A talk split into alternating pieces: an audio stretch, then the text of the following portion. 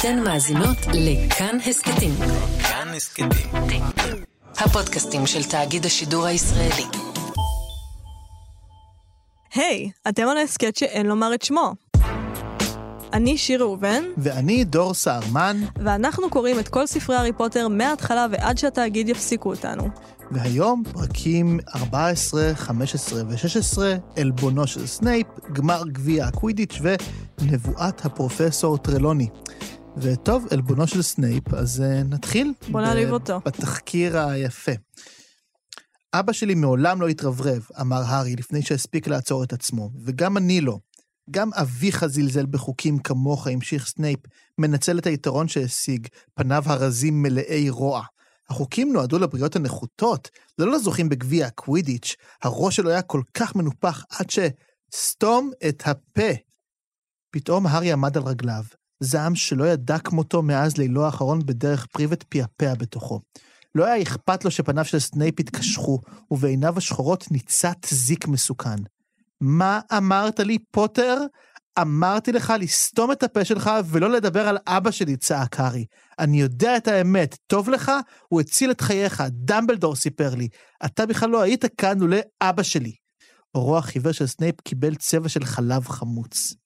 והאם כבוד המנהל סיפר לך על הנסיבות שבהן אביך הציל את חיי, הוא לחש? או שמא סבר שהפרטים קשים מדי לאוזניו העדינות של פוטר היקר. הארי נשך את שפתו. הוא לא ידע מה קרה שם ולא רצה להודות בכך, אבל נראה שסנייפ ניחש את האמת. אח, איזה, זה קטע מדהים. ממש. ממש מדהים. אה, למרות שיש איזה קטע עוד לפני זה, שקורה עוד לפני זה בעלילה, אבל אני דווקא רוצה דווקא להתחיל מזה, כי זו נקודה מאוד מאוד טובה להתחיל ממנה לדעתי. יאללה. אחרי זה מקסימום נחזור אחורה רגע. החקירה הזו שסנייפ עושה להארי, כן, מצד אחד אתה מתחיל לכאורה, כן, כעוד התעמרות רגילה של כן, סנייפ שונא את הארי וכולי, והארי עוד הציק למאלפוי, אז בטוח שזה. אבל יש פה כמה נקודות. קודם כל, סנייפ צודק. חד משמעית. כאילו, הוא אומר, כל עולם הקוסמים עומד על הרגליים, כן? ו- ויש סוהרסנים בכל בית הספר, כי כולם יודעים שסיריוס בלק מחפש את הארי פוטר, כן? כולם סובלים בגללך, אה, ואתה כאילו עושה מה שבראש שלך. כן, אתה רוצה ללכת להוגסמין ולא יודע מה לעשות, ועושה תעלולים. ושוב, לסנייפ מאוד מהדהד פה, וגם להארי מאוד מהדהד פה, וגם לכולנו מהדהד פה עד כמה הארי הוא ג'יימס, כן? כי בעצם מה שיפה פה, שאף אחד בעצם לא מרחד. גם הארי אומר, אני כמו אבא שלי, סנייפ אומר, אתה כמו אבא שלך, וגם אנחנו מבינים בעלילה, גם בזמן אמת וגם בדיעבד, אני אמרתי לפני כמה פרקים שהארי הוא לא רק אבא שלו, נכון? יש בו גם, למשל, הרבה כנראה בדיעבד, בקריאת כל הסדרה, יש בו הרבה מהחמלה, נגיד, שיש לאימא שלו, שלאבא שלו פחות היה, בטח כשהוא היה בגילו אמ-המ. של הארי. אבל ברגעים האלה, בפרקים האלה, זה נכון. הארי, לדעתי, מגיע לשיא שלו בדמיון לאבא שלו. הוא רב מעללים, הוא די פופולרי בבית הספר, הוא מעולה בקווידיץ', הוא, הוא מתחיל לפתח קצת יהירות כזו. והוא שם פס על חוקים. והוא נגד סנייפ. הוא הכי דומה פה לאבא שלו, וזה נכון, וזה קריאה נכונה לגמרי, כאילו, של כל הסיטואציה הזו. נראה לי שההבדל היחיד זה שהארי קורא את ג'יימס, נכון, דומה לאבא שלו. כל אחד מהם פשוט מפרש אחרת. בדיוק. הארי קורא לא. את אבא שלו כגיבור נועז, וסנייפ קורא את אבא שלו כשחצן בריון. כאפס, כן. ושניהם צודקים, זה מה שיפה. נכון, אבל אני רוצה להשיג השגה. כן. אני חושבת שההבדל בין הארי לג'יימס, טוב, אנחנו לא מכירים את נסיבות חייו של ג'יימס, אנחנו כן מכירים את נסיבות חייו של הארי. הארי, דיברתי על זה גם בספר השני וגם בספר הזה, הארי לא מסוגל להרגיש סכנה, הוא לא מבין שהוא בסכנה. כן, אני לא חושבת שזו יוהרה, אני חושבת שזה ילד שצריך ללכת לטיפול. אוקיי, נכון. לא, יש כאילו, פה נקודה, נכון? אתה לא, אתה לא, הוא לא הולך להוגסמיד כי הוא אומר, אה, חוקים על הזין, שלי", זה גם לא בקטע נועז, זה בקטע שהוא באמת, ואתה קורא את זה בדפים, הוא לא מאמין שהוא בסכנה. אנחנו יודעים את רכשי ליבו, יש לנו את הפריבילגיה. הוא לא מרגיש סכנה. אפילו כשסיריוס בלק מגיע וקורא את הקהילה של רון, אנחנו לא שומעים שהוא באיזושהי אימה או שהוא מעורער, הוא הרבה יותר מעורער מגביע הקווידיץ'. כן. זה לא דבר ש... זה לא, נ- לא נספר ברדאר שלו. אוקיי, זה, נכון, זו נקודה חשובה, אבל מצד שני, משהו חשוב לדעתי בהמשך הסצנה הזו, למרות שיש לך נקודה, ואני לא מתעלם ממנה, שיר עשתה עכשיו פרצוף מרוצה, שתדעו. בכל זאת, רולינג עשתה פה משהו חשוב לדעתי, בזה שהכניסה פתאום את לופין. כן, פתאום לופין אה, רון כזה מגיע, אומר, לא, אני נת, נתתי להארי את כל הממתקים ואת כל הזה. זה היה רגע חמוד של רון, כן. דמות שאני לא אוהבת, רגע אבל רגע חמוד. חמוד, ואז לופין מגיע וככה מצליח לחלץ את הארי, אבל אז קורה רגע יפה. כי עד לרגע הזה, אני חושב שרולינג חששה שאנחנו כקוראים ילדים אה, נשנא את סנייפ ונהיה תמיד בעד הארי. נחשוב כזה, יש, שוב המזל שיחק להארי והוא הצליח נגד אה, סנייפ הרשע, נכון? ואז אה, רולינג מכניסה את לופין והוא עושה כזה, לא, לא, לא, לא, לא, לא, לא.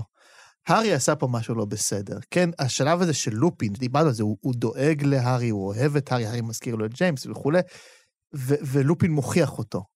בקטע טוב, כן? מהמם. לא, לא בקטע כמו שסנייפ עושה מתוך נקמנות, אלא מתוך אהבה. אהבה וגם אכזבה.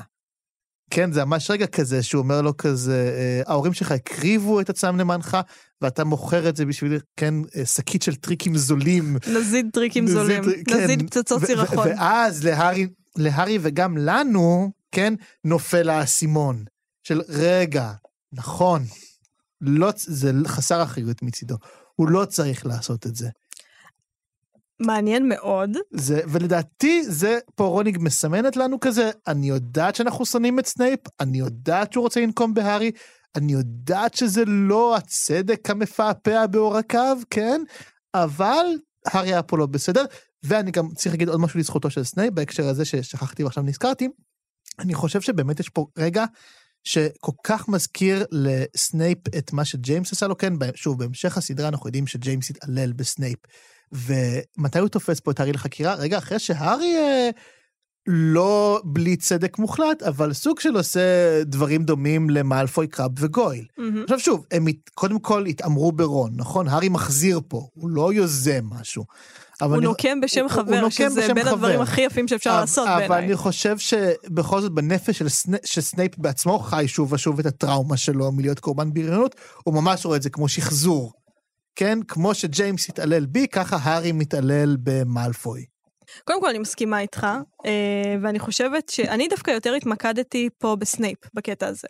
עכשיו, בקשר לסנייפ מול הארי, אני חושבת ששני הצדדים פה טועים, וזה מה שיפה בדבר הזה. הבן אדם היחיד שיוצא בסדר בקטע הזה זה לופין, שהוא המבוגר האחראי, הוא לוקח להארי את המפה, הוא אומר, אני לא אחזיר לך את זה, אל תתעסק עם זה. סנייפ, הוא לא איתנו. הוא לא איתנו לאורך כל הספר הזה כי הוא מאוד מאוד מתורגר.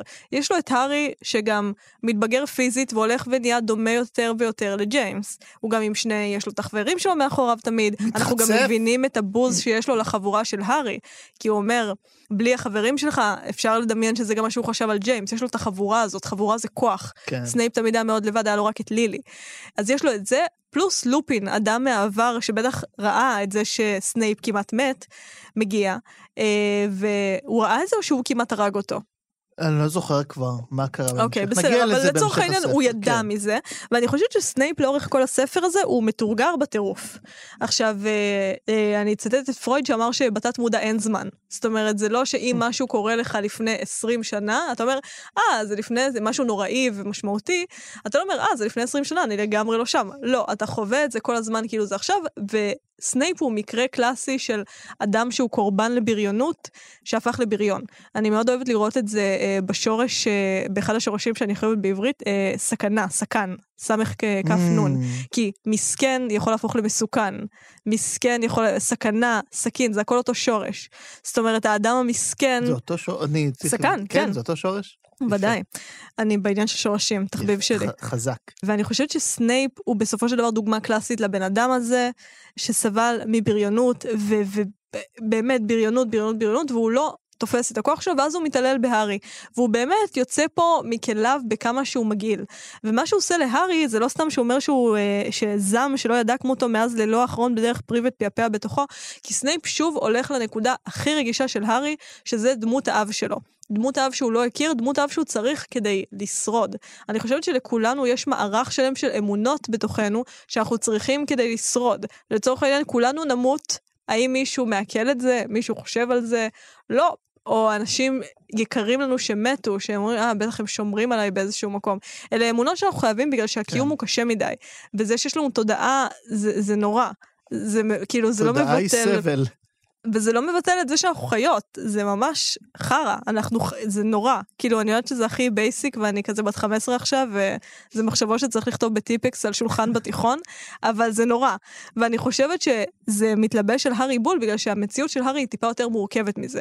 הוא ממש צריך את הדמות של אבא שלו, א', בגלל שהוא הופך לנער ואז לגבר, והוא רוצה לראות כמו מי הוא ומה הוא יהיה, וב', וזה גם מתקשר לעניין הפטרונוס וכל הדמות האב שמאוד נוכחת ב- בספר הזה, הוא צריך את הרעיון של האבא שלו הטוב כדי לשרוד, כדי, כדי להאמין שה, שהמציאות מסתדרת בצורה שהיא אמורה להסתדר.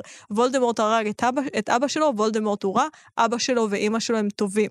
אז ברגע שמחללים את האבא המת שלך, אני חושבת שזה דבר שאי כן. אפשר לחזור ממנו, ובגלל זה הוא יוצא על סנייפ בעוצמה שהוא יוצא. עכשיו, אפרופו דמות אב, להזכירך, הארי מאבד את עשתונותיו, כשמרג' מלכלכת כן, על אבא כן. שלו, זה שחזור לגמרי, של הדבר הזה שוב. הוא לא יכול להכיל את זה, ואני והוא חושבת... ש- חוצה גבול, כל פעם. כי תשמע, אני חושבת שהוא חוצה גבול בגלל שבאמת ברגע שנוגעים לך בנקודה שהיא, שהיא, שאתה כן. מתחפף בה, אז וואי, מה, אני לא יודעת מאיפה הבאתי את הסלנג הזה, אבל הנקודה הזאת, אז כאילו, אני חושבת שלשם זה הולך. הוא בגיל ההתבגרות, זה ממש נראה לי מקביל למין פעולה של ניסיונות לסרס אותו ממש. כלומר, ממש לוקח את זה לכיוון כזה.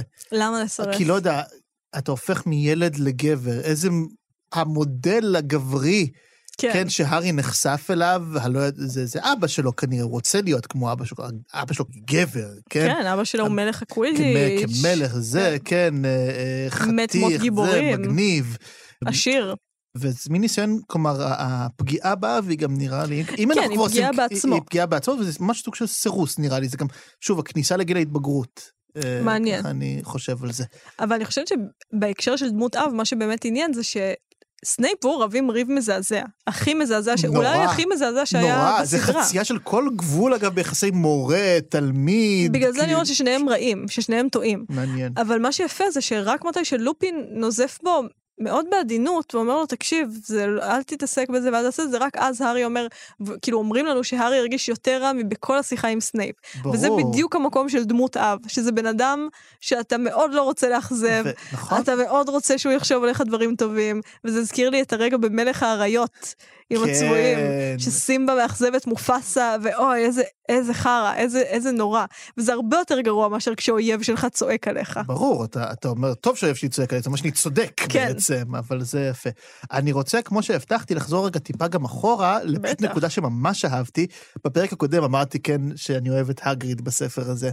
וזה קורה פה, ממש בהתחלה של הפרק, כי מה ש... הפרק נפתח בזה שרון הוא הכוכב. כן? אה, סוף סוף הוא נהנה מזה שקצת ככה הוא נוגע בתהילה כמו הארי, כי סיריס בלק ניסה להרוג אותו או משהו כזה, והוא נהנה ככה, שוב, הארי בחיים לא יהיה ככה, זה בכל זאת ההבדל ביניהם. רון נהנה ככה קצת מלהיות שוב במרכז העניינים. ואם בפרק הקודם דיברתי, דיברתי על זה שהארי מצבו משתפר לעומת הרמיוני, אז פה גם המצב של רון מתחיל להשתפר, שזה כבר באמת לא הוגן, מהמם. ולא פייר מאף בחינה, מה, אתה לא עשית פה כלום.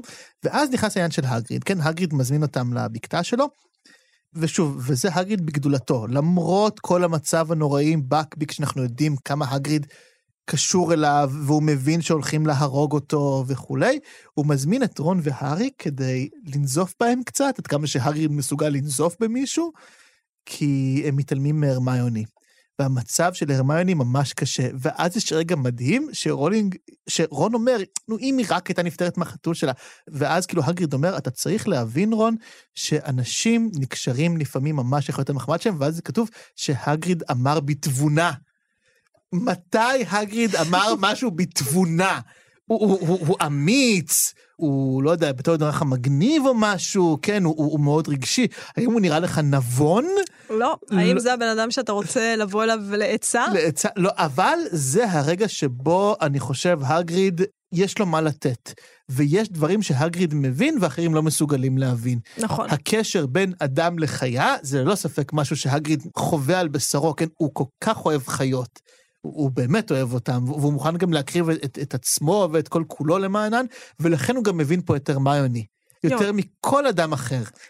אתה חושב ב-2020 הגריד היה טבעוני? כן.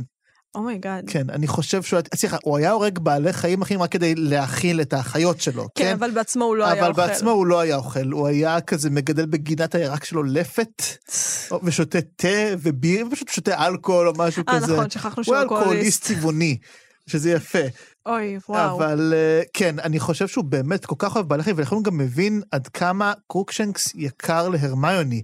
ושוב, היא יותר ויותר מבודדת, היא יותר ויותר במצב קשה, אז היא גם יותר ויותר נאחזת בחתול, שהוא נשאר כמעט החבר היחיד שלה, ואני חושב שגם בין השורות, הגריד קצת יותר מוכיח פה את רון ולא את הארי, כי ברגע שהוא אומר להם על המשפט של בקביק, אז הארי ישר קופץ כזה ואומר כזה, וואי, תקשיב, הגריד, סליחה, והוא באמת מרגיש רע, ואז הגריד אומר לו, הארי, אתה בסדר, אתה מספיק עסוק עם כל הקווידיץ' של הראש שלך וזה.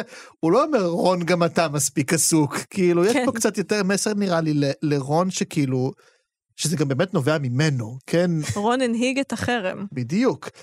וכשהם אחר כך באמת סוף סוף, אני עכשיו קופץ קדימה, כשהם קצת משלימים באמת, ורון מוכן קצת להבין את הדבר הרע שהוא עשה, אבל הוא עדיין לא מבין את זה עד הסוף. כי um, ברגע הזה של התחלת הפיוס, כן, שרון זורק איזה עצם להרמיוני, שאומר לה, אנחנו נעבוד ביחד על התיק של בקביק, הרמיוני מטילה את עצמה על צווארו של רון, כי, כי את רואה איך הילדה המסכנה הזו הייתה כמהה לקשר הזה, היא כל כך רצתה, ורון עדיין מובך, וכאילו לא נעים לו איך היא נפלה עליו כזה. וזה הרגיז אותי ממש. כאילו, תראה, זה לא הרגיז אותי כי שוב, מבוכה זה רגע שאי אפשר הוא, הוא להתעצבן עליו. מובך, והוא גם בן, והוא פחות בוגר, כן? אבל כעסתי, לא יכולתי לשלוט בזה. אני מבינה למה, אני לא בצד שלו לגמרי. אני ממש, האמת, הספר הזה ספציפית, אני חושבת שהוא ממש מסגר יפה את התחושה של להיות בת בחבורה של בנים. כן. שאת חושבת שאת אחת מהחבורה, את חושבת שאת אה, שווה בין שווים, אבל לא. תמיד יש איזשהו ריחוק, תמיד את לא עד הסוף בפנים, ואני לא חושבת שזה אותו דבר כשבן, בעיקר הומו, מסתובב עם חבורה של בנות. אבל אולי, טוב, בלבלתי את זה כבר עם הומו, אני חושבת אם לסבית בחבורה של בנים, אני לא יודעת. אבל לצורך העניין, להיות בת בחבורה של בנים, תמיד יש את המרחק הזה. כן. ואני חושבת שזה ממש מלווה את הפרקים האלה, כי אנחנו רואים שרון, לצורך העניין, אחר כך מה קורה? הרמיוני נותנת למלפוי סטירה. ורון אני אומר רציתי לה, להגיע לזה, אבל בבקשה. ורון כן. אומר לה, "אה, הרמיוני, מה קורה לך? או שהארי אומר, אוי, אם רק הייתה לי את גלימת ההיעלמות שלי, ואז הרמיוני אומרת, נכון. איפה היא? והולכת להביא אותה. עכשיו, אפשר להגיד, וואו, הרמיוני איזה גריפינדורית. לא, מה שקורה פה זה שהרמיוני הבינה שהיא צריכה להילחם על המקום שלה בחבורה הזאת, מקומה לא מובן מאליו, היא צריכה לצאת מאורה, וזה מאוד מאוד עצוב לראות את זה, בגלל שזה לא הרמיוני. זה לא רומנטי בעיניי הסתירה הזו, וזה לא אותנטי בעיניי, זה שהיא הלכה לה- זה לא הקרבה שלה. אני לא חושבת שזה זה, כי אני חושבת שבנקודה שבה אנחנו נמצאים בסיפור, אין צורך בדברים האלה. אני חושבת שלא היו מחוות שהיא הגישה כמו חתול שמביא יונה לבעלים שלו, לרון והארי, כדי להראות להם שהיא ראויה לחברות הזאת ושהיא אחת מהבנים. הנה, אני אלימה כמוכם, אני מסתכנת כמוכם. מדהים, אולי כי אני בן, קראתי את זה הפוך לגמרי ממך. ניתן. למאזינים אה, להכריע. אני קראתי את זה הפוך לגמרי, כי כן, רון והארי מתפלאים, מה קרה לך? כן, את צודקת, היא נותנת את הסתירה הזו למאלפוי, היא מתחצפת עוד יותר לטרלוני, נכון? ועוזבת ככה את, הש... את השיעור שלה. היא הולכת מהר להשיג את הגלימה להארי, כן, והם מתפלאים, הרמיוני, מה קרה לך וזה. ואני חושב הפוך ממך, אני חושב, זה הרמיוני בשיאה. הרמיוני, אם היא הייתה פסוק בתנ"ך, היא הייתה צדק צדק תרדוף. זה ההתגלמות של הבן אדם הזה, ששמו הרמיוני גרנג'ר. היא אדם שרודף צדק, ועכשיו כשהיא מתחילה שוב ללבלב, כי יש לה שוב את החברים שלה, אוקיי, את צודקת שאולי קצת מנסה להרשים אותם, אבל לדעתי היא גם מרשה לעצמה, זה דווקא יותר להביע את עצמה. היא, היא יותר פתוחה, לדעתי. היא, היא יותר מבטאת את מי שהיא באמת, ומי שהיא באמת זה בן אדם שלא יכול אה, לשתוק כשנעשה חוסר אני צדק. מסכימה על החוסר יכולת לשתוק כשנעשה חוסר צדק. אני חושבת שהכלים שבהם היא בוחרת להראות את זה, אבל זה, לא מאה אבל אחוזים. גם ההתחצפות לטרילוני היא חלק מזה, היא לא צריכה הרי להרשים את הארי ורון והקטע הזה. זה אותנטי שלה. אבל לדעתי זה חלק מהאותנטיות כמו סטירה למאלפוי וכמו לקחת את גלימת ההיעלמות, דווקא פה היא יותר מבטאת את עצמה, כי פתאום בבת אחת היא, היא כבר יותר מרגישה את הביטחון הזה של החברות. אני מודה שמה שאת אמרת גרם לי טיפה לחשוב מחדש על הרעיון הזה, אבל הרגשתי שאני חייב גם להביע פה את הצד השני, כי הפסוק הזה כל כך הדהד לי בראש. אני מבינה, אני חושבת שזה כן האישיות שלה, אבל אני לא חושבת שזה האישיות שלה להרביץ למאלפוי. אחרת היא הייתה עושה את זה כשהוא קרא לה בוצדמית, למרות שאולי, אה, כאילו, אתה יודע, הצדק לבקביק, זה הרגיש לי קצת... אני אה, חושב, יש לי גם משהו להגיד על בקביק בהקשר הזה, אבל רגע, תסיימי, ואז אנחנו נגיע אני פשוט לרבדים חושבת האלה. שצדק לבקביק זה לא הדבר הכי חשוב בעולם שעליו נותנים סטירה למלפוי. אני לא חושבת שגלימת ההיעלמות זה דבר שהיא תומכת בו בכלל, בדרך כלל היא נגד השימוש בגלימת ההיעלמות, בטח כדי לצאת להוגסמיד. לא יודעת, אני לא קניתי את זה. אני הרגשתי שהרמיוני מוותרת על חלקים בעצמה, ואם אני הייתי היועצת בית ספר של הוגוורטס, הייתי אומרת לה, אם אה, חברות דורשת ממך אה, לוותר על חלקים במי שאת, זאת לא חברות. תמצאי, לכי תסתובבי עם לבנדר ואיך קוראים לה. אה, פרווטי. פרווטי. אז האמת שאת הרמת לי פה עוד יותר, כי יש לי משהו שלם על, טייק שלם על בקביק כסימבול בפרקים האלה שרציתי להגיד. בבקשה. הוא סימבול כפול. קודם כל, כל המערכה הפוליטית הזו, שוב, שרולינג מכניס אותנו לפוליטיקה, לוועדות של משרד הקסמים שמחליטות, כן, אה, מה לעשות עם בקביק וזה. קודם כל, המערכת הזו רקובה מהיסוד. אני ככה, בדיוק לפני כמה שבועות, סיימתי לראות מנייק, נהניתי מאוד, כתבתי על זה גם קצת, זה כאילו, זה רמות הריקבון של מנייק, זה כאילו...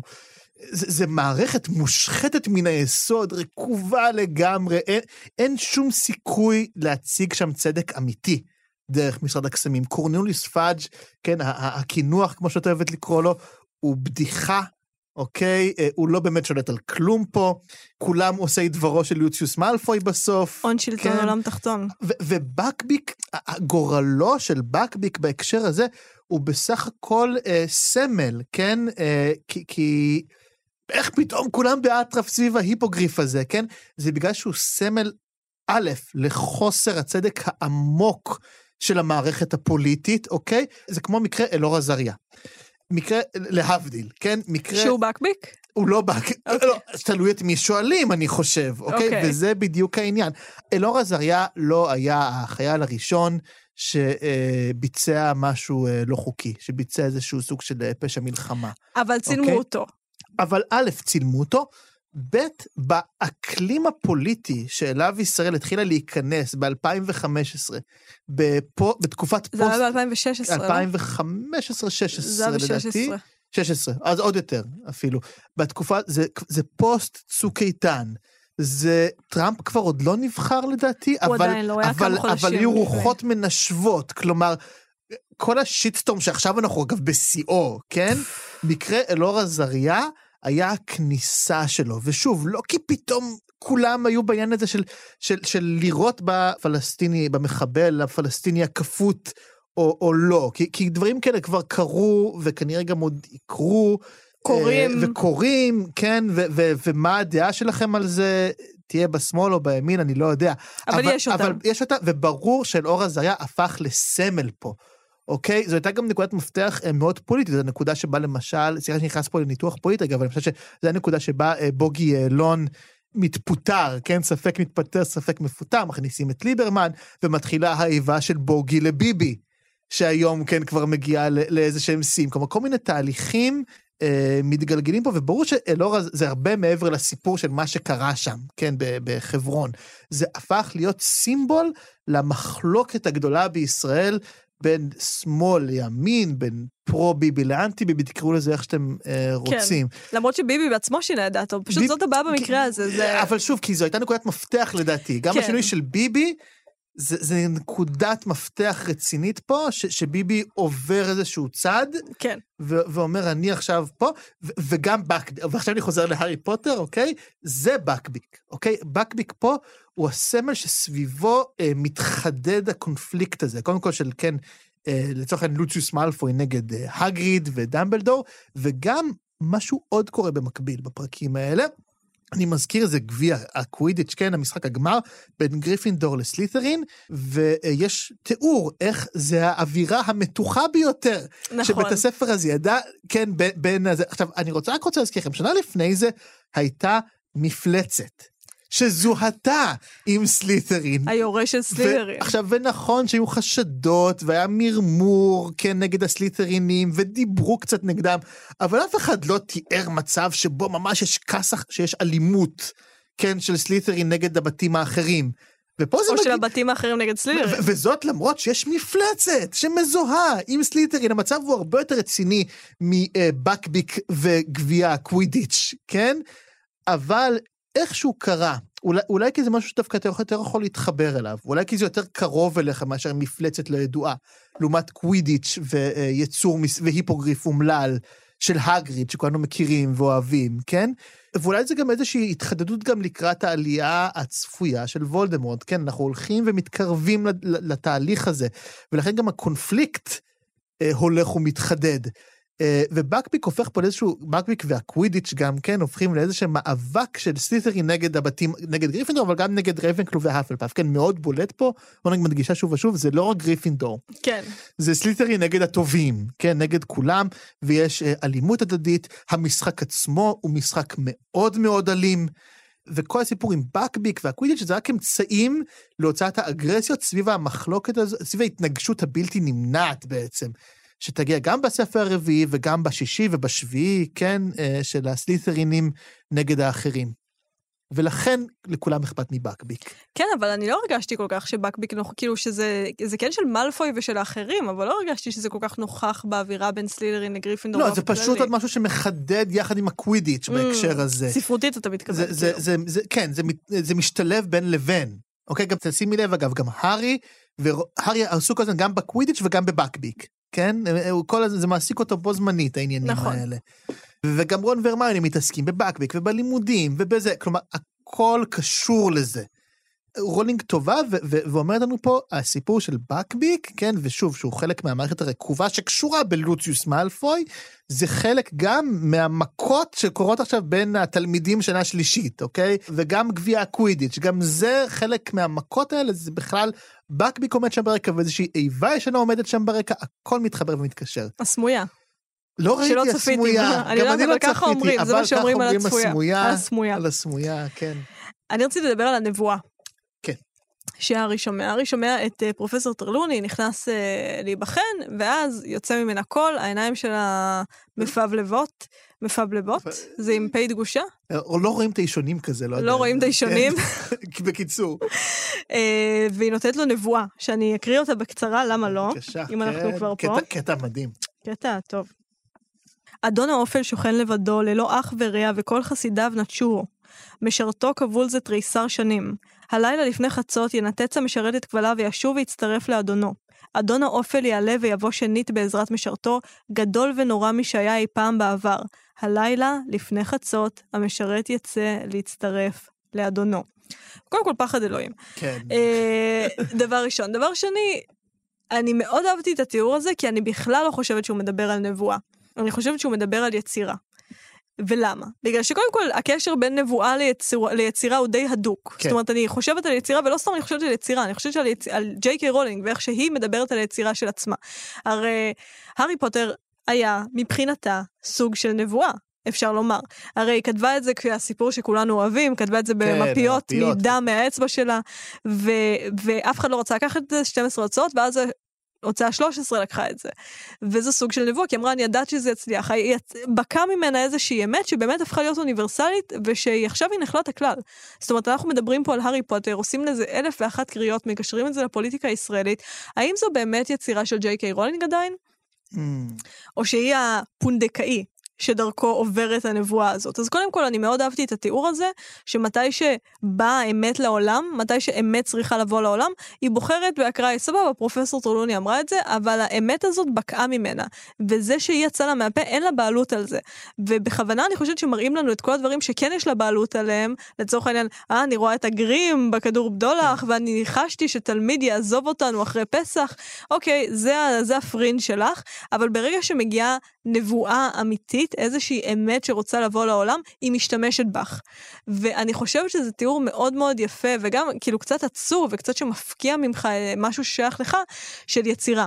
וכשאני קראתי את זה הפעם, אני חשבתי, אוקיי, זה ג'יי קיי רולינג מספרת לי איך היא מרגישה על הארי פוטר. עכשיו, mm. יכול להיות שזאת קריאה שלי, אבל משהו בתיאור הזה, של זה שהקול שלה משתנה, ושזה יוצא ממנה, ושאחר כך היא לא זוכרת את זה, וקשה לה לקחת על זה בעלות, זה כי אני מרגישה שכשמשהו גדול ואמיתי אמור להגיע לעולם ולשנות את האנושות, הבן אדם שהביא אותו לשם, זה סתם שם.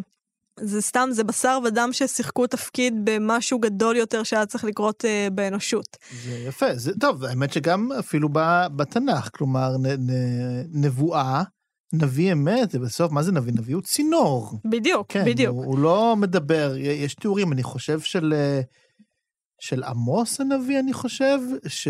אה, או שבוודאי גם של ירמיהו, כן, שהם לא רוצים בנבואה. מי רוצה? ואומרים, זה, אני לא בטוח אם זה עמוס או ירמיהו, איזה פדיחות, אבל uh, אחד מהם אומר שזה כאש בעצמותיו, זה נשמע כמו עמוס. אבל במובן שכלומר, אני לא שולט בזה, זה בכלל לא, לא נתון לבחירה שלי. אלוהים מכריח אותי. וגם ספר יונה עוסק ב... ב יונה לקח את זה רחוק. אבל, אבל העניין הזה שכשנביא אומר משהו אמיתי, הוא לא בפנן שלו, כמו טריוני עם הכדור, בדולוך אומר כזה, אני רואה, אני רואה, אני רואה. אתה לא, לא רוצה.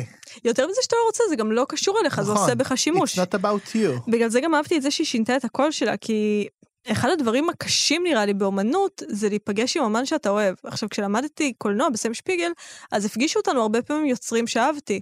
וזה תמיד היה נורא קשה, כי אתה... בגלל זה אני חושבת שנגיד...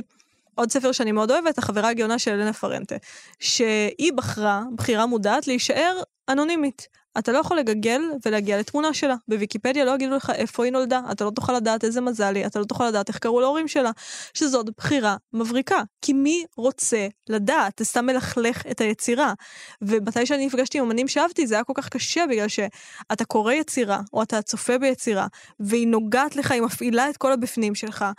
ואז יושב מולך בן אדם שעשה אותה, והוא מדבר, והוא אומר דברים שאתה אולי לא מסכים איתם, ואתה מסתכל עליו ואתה אומר, אה, וואו, יש לו שיער לבן, והגרביים שלו הם כזה לא מתוחות עד הסוף, ואיזה, ואתה לא רוצה לקשר את זה. ואני חושבת שהשינוי הזה של הכל, ועכשיו, ההרגשה שלי, כשראיתי את האנשים האלה, הייתה כאילו, היצירה עברה, משהו עבר דרככם, אתם הרגשתם את הרגשות, כל הכבוד, עשיתם עבודה מצוינת בלהרגיש את הרגשות, אבל כרגע היצירה היא משהו נפרד מכם.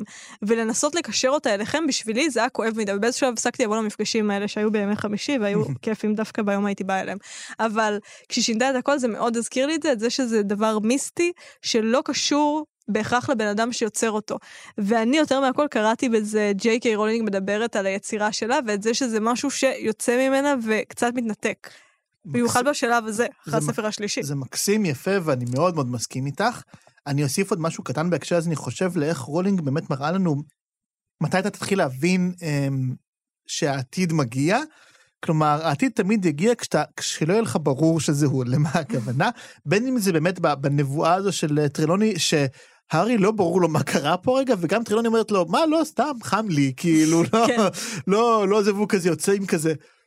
אוקיי, כנראה, לא יודע. הוא גם לא יודע עדיין לא, לא, על נבואות לא, אמת. כן, הוא גם לא מבין, כי הוא לא מבין, למרות שלך כקורא, גם כקורא ילד, מאוד ברור מה קרה פה הרגע, הארי לא מבין, ורק להזכיר טיפה לפני זה, הארי מתעורר בלילה והוא חושב שהוא רואה את הגרים. נכון. ואז הוא רואה את קרוקשנקס ליד הגרים, והוא כאילו כזה, שוב, מה, מה, מה קורה פה, כאילו, ואז הוא כזה מעיר את רון, ורון כזה, מה, לא, אני לא רואה פה כלום. ולהארי, וזה לא סתם קורה כזה בלילה, כי אם, אני מתעורר עכשיו הרבה בלילה, שוב, יש תינוק, כן, אתה קם הרבה בלילה, ו- וזה, ו- ומניסיון, כשאתה קם כזה גמור מעייפות, עפוץ, השעה כזה, ארבע לפנות בוקר, לא ברור לך אם כל מה שקרה לך באמת קרה לך כזה. אני אגיד סתם, באמת משהו הכי אה, דבילי, ראי, אה, אה, הרדמתי את התינוק כזה שוב, בכזה ארבע, שמתי חטיף לחתולים, וראיתי שכזה זה שלולית ליד השיש, כזה על הרצפה. ואני כזה, מה? שוב יש נזילה וזה, שוב יש נזילה. איך אני, השעה ארבע לפנות בוקר, איך אני אקרא עכשיו לאינסטלטור? מה אני עושה? אני אלך לוועד בית לדבר איתה? נכנסתי לסרטים, כאילו, וסתם, שמתי סמרטוט ובבוקר לא היה כלום, כאילו... לילה. לילה, כן, ושוב, ולהארי זה קורה בלילה. וזה לא סתם, כי, כי אתה לא ברור לך, המצב התודעה, אגב, כמו שטרלוני נכנסת למצב תודעתי משתנה, ככה גם הארי בלילה, לא ברור לו מה קורה, וזה מה שרולינג אומרת לנו לדעתי, שדווקא כשמגיעים סימנים לאמת, הם יתקפו אותך ממקומות שאתה לא יודע, ושזה לא ברור לך, זה לא אתה יושב בכיף שלך מול הכדור בדולח. נכון. זה תמיד יותר חמקמק. ואתה תבין את זה רק בדיעבד. כן. טוב, בזה נסיים נראה לי. ונגיע בפרקים הבאים אולי לאמת סוף סוף. אוקיי. אז, בפרק הבא אנחנו נדבר על פרקים 17, 18 ו-19, כלומר, וואי וואי, איזה פרקים.